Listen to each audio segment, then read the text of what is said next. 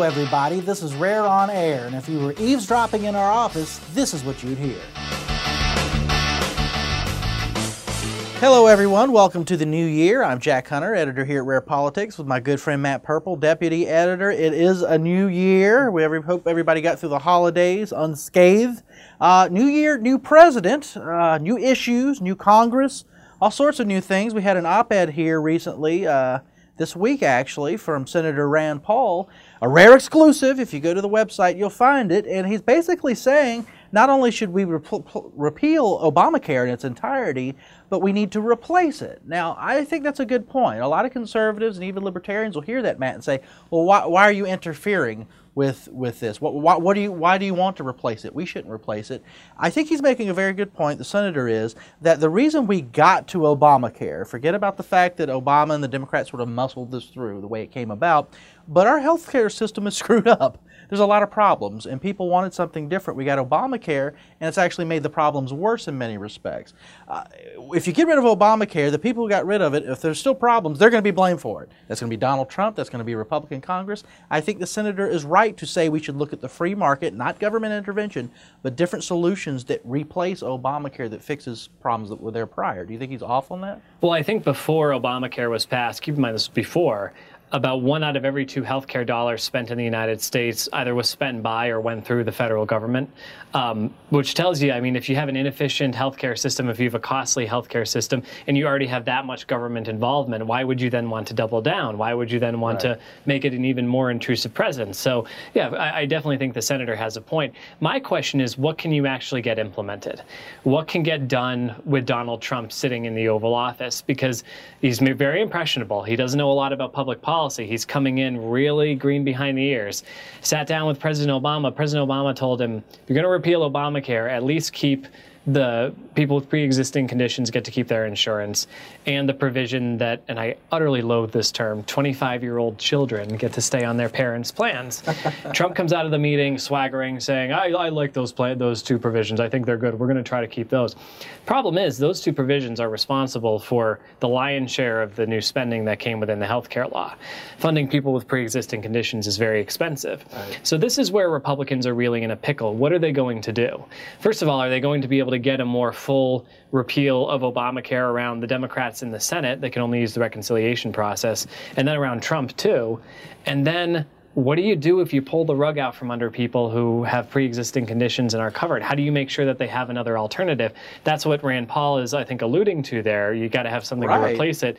What's that going to be? Exactly, and the fact, if my understanding is you know, everybody, at least on the, the right side of the aisle, wants to get rid of this thing, Obamacare, but nobody has an exit strategy or an after plan or whatever you want to call it. They have no plans after. Um, and I think that's what he's sort of getting at. And uh, what you just discussed, Matt, there's many different problems we're going to have to look at that go beyond fitting on a bumper sticker, repeal Obamacare um, which we all want to do. We know it's bad. We know it's destructive. We know it's very unpopular out there. Um, you've, you've got to do something more than that. Which brings us to, you know, sort of the overall theme of what we're talking about here today. It's a new president. It's a new set of issues. It's a new year, obviously. But we don't know what President Trump, when he becomes president here in a few short weeks, is going to do with an issue like Obamacare. We don't know what he's going to do on basically anything. You know, I see these different columnists, these opinion writers in the same line of business that you and I are, and I, you and I, I can't speak today, are in, Matt. And, you know, they're pontificating, they're saying this and that. Donald Trump is unpredictable.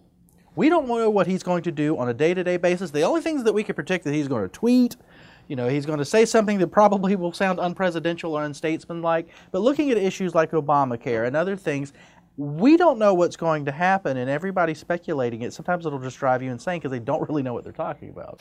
Yeah, I was reading a column in National Review earlier this morning where a bit too hawkish for my taste, but it was talking about what we ought to do about North Korea's nuclear program and well-informed, generally knowledgeable piece on the subject.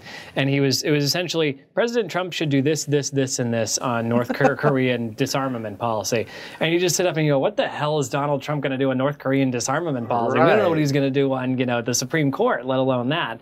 Um, yeah, I mean, it, it is. A, there's a big question mark lurking over a lot of these areas of policy going forward. We, we it's it's he's an enigma right now, um, and I think the real question and, and, what I'm curious about is how is this going to manifest itself in terms of its his relationship with Republican Congress? Right. Because Donald Trump wants a big spending initiative on infrastructure. Paul Ryan and the fiscal conservatives in Congress absolutely do not. Donald Trump wants to spend more on the military. There is a, I think, very vocal segment of the House and even the Senate that's going to be opposed to that, maybe enough to stop him. Um, th- there's all kinds of um, departures here. How far is is Donald Trump going to be willing to go far enough on Obamacare in ter- for the Republican Congress? You could quickly end up with a situation where um, you have kind of an inter intra Republican civil war between the executive and the legislature, cemented by the fact that I don't know if you saw this. Donald Trump came out over the weekend and said, "I think I trust Chuck Schumer." More than anybody else in, in Congress right now, more than the Republican good. leadership. And everybody's jaws just kind of dropped. And I mean, you, you get that a little bit. Schumer is a, a New York guy. They grew up in similar parts of the world. In the, I think they actually both grew up in Queens. Schumer's from Queens. Uh, you understand that a little bit, but at the same time, damn, that is not political tactician at all. That is no. something else. So. Well, that, that goes into what I'm saying about you don't know what's going to happen. So, you know, conventionally, typically, if you have a Republican president and a Republican Congress, you would expect that some Republican things would get done. Same with Democrats.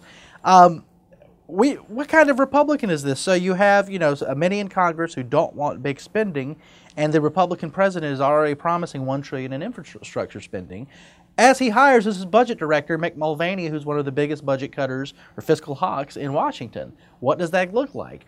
they're not on the same page. We saw here just today, we see this thing where some of the House Republicans are wanting to get rid of or diminish or weaken some of the ethics rules that they have to put up with. And you have the re- incoming Republican president here in a few short weeks tweeting at them, "Oh, that's awful. You need to you don't do that."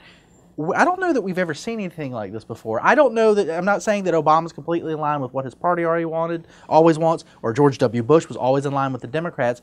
But uh, Trump is uh, sometimes, depending on how you want to define it, barely a Republican in any conventional sense. And what does that look like with a more conventionally Republican Congress? I don't know. And he's clearly not afraid to take on his own party, no. as that which could be good or bad. The ethics office proved. Which, by the way, can we just say that was such a colossal blunder on Republicans' part? I understand the thinking behind it. They've hated the uh, the independent ethics office forever. They want it all to go through the ethics committee, which is comprised, conveniently enough, of them.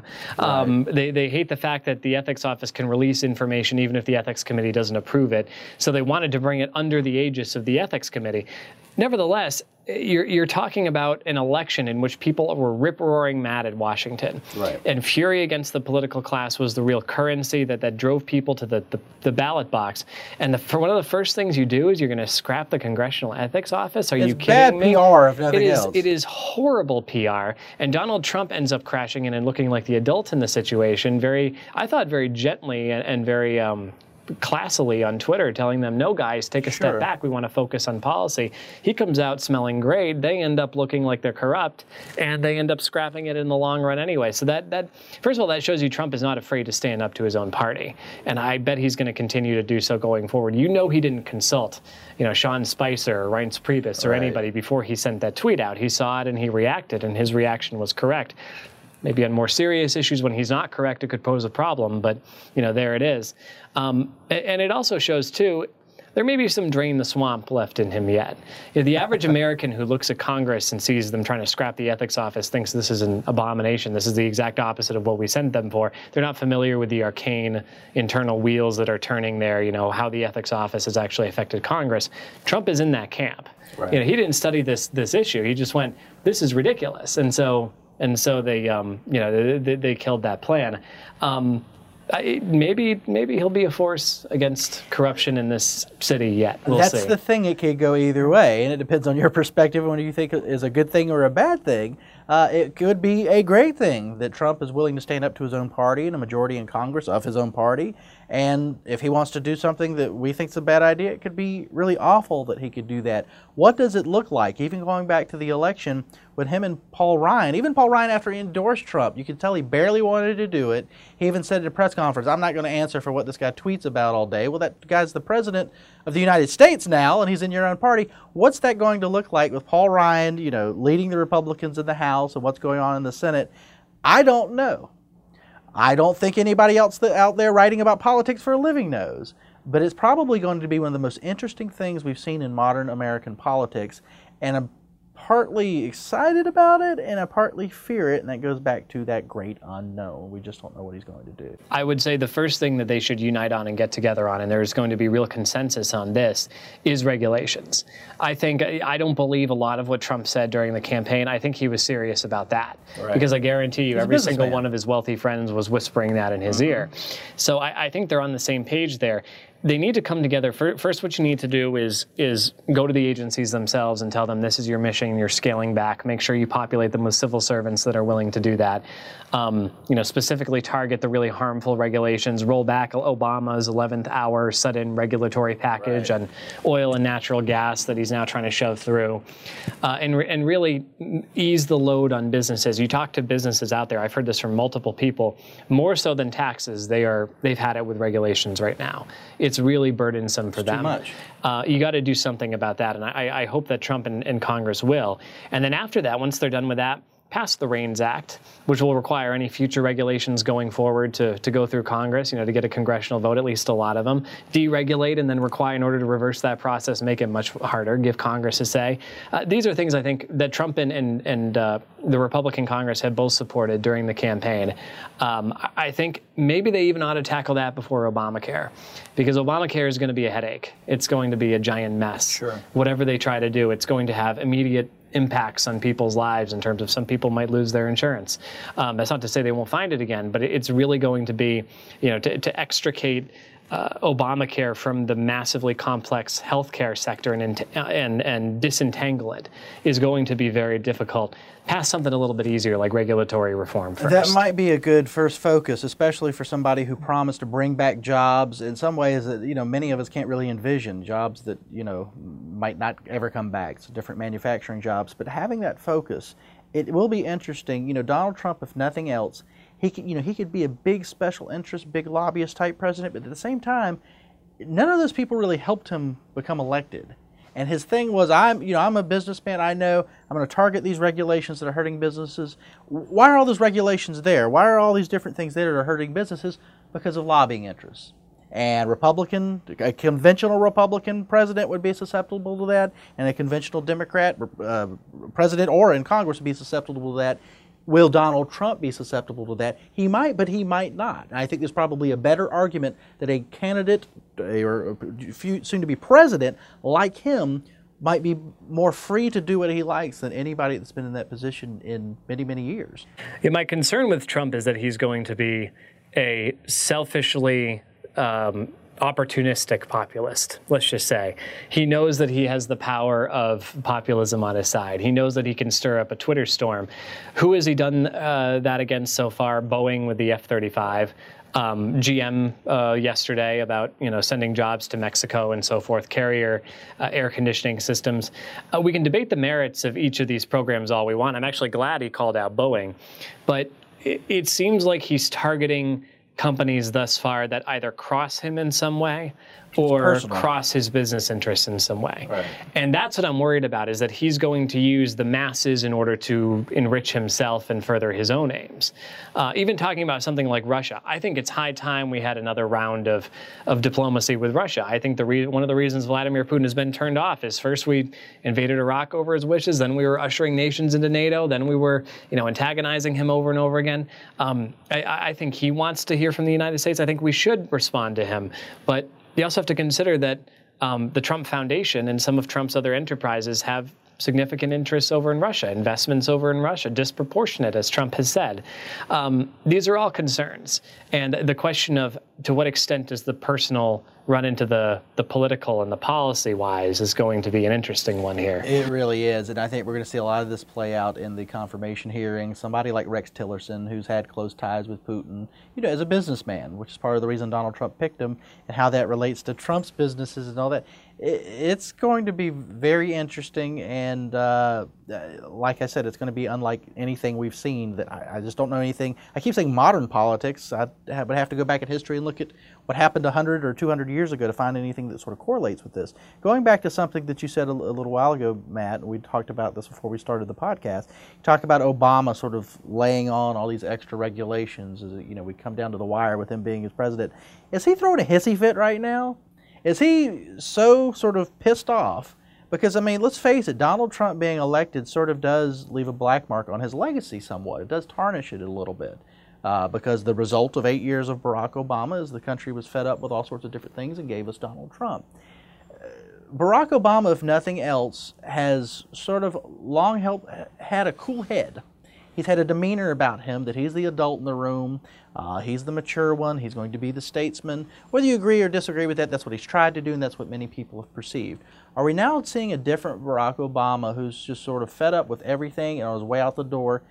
Is sort of being a little bit more childish than we're used to in, in the way he's behaving. Am, am, am, I wrong to perceive that a little bit? I think Obama's behavior has followed that of the political class generally so far, which was I would agree at first there was self there was shell shock there was genuine introspection. I, I can't even begin to um, explicate how what a class act I thought he was right after the election happened. He told Hillary Clinton, "Get up on that stage and concede. This is bad for the republic." He welcomed Donald Trump to the White House. He advised him. He helped right. him to the point that Trump came out gushing about what a great president he had been, and just in, in, you know concurrent to the political class taking a good hard look at itself and saying my god what have we done? How did this happen? We ignored the white working class. Then there was this kind of return to denial I think. Mm-hmm. I, I, think eh, not a not denial necessarily. That's the wrong word, but obstinance. Um, Obama figures if he's going out and if Trump is coming in, he's going to make it as difficult as possible for him on Russia by putting the right. those frankly useless sanctions in place that are not going to accomplish anything except muddy relations between us and them. Uh, between these regulations that he probably has to figure are going to get repealed, or at least a lot of them are. And it's very, I, I, think he's found his spine again, so to speak, and I think he's a little bit more defiant than he was before. This has to be very hard for Obama. Uh, I don't like him. I don't think he's been a good president. But if you've been there all this time, if you've put in place some really historic reforms, first among them Obamacare, uh, if you've really implemented something of a sea change in foreign policy. I would argue not as much as a lot of people sure. think, but, yeah. there's definitely been a little bit of a change in direction. And somebody comes in who threatens to undermine a good chunk of that. I, I wouldn't want to find myself in that position. I wouldn't trade my shoes with Barack Obama's for anything right now. I think this has got to be very hard for him. I, I think so as well. And uh, you know, I didn't try to inflate or conflate the idea that, that or inflate the idea that he was being, you know, just behaving like a baby. But I do think I see hints of that, or whatever you want to call it. I don't think he's happy. Obviously, nobody in the Democratic Party is happy that Donald Trump's going to be president. But for him, some of the things he's achieved, whether you like him or not, the last eight years, perception, perceptions of him, eh, that's got to be a hard thing to swallow. Donald Trump coming in, I think we've seen it manifest itself in some of the things he's done, the regulations, sanctions on Russia, and I'm curious in this last you know, this final stretch, if there's anything else like that we might see, I predict we will. Um, I think it's a greater Democratic Party problem. It goes well beyond Obama, and right, you know, Obama's going to be gone. He's, I, I, suspect he's going to melt away a little bit. He's not going to be one of these presidents like Bill Clinton stay. who stays perpetually involved. I saw a lot of guys, you know, holding signs outside our building who seem to think the same thing too. Um, you know, there's a lot of, you know, paranoia among conservatives that he's actually not going to go anywhere. I think he is going to melt away.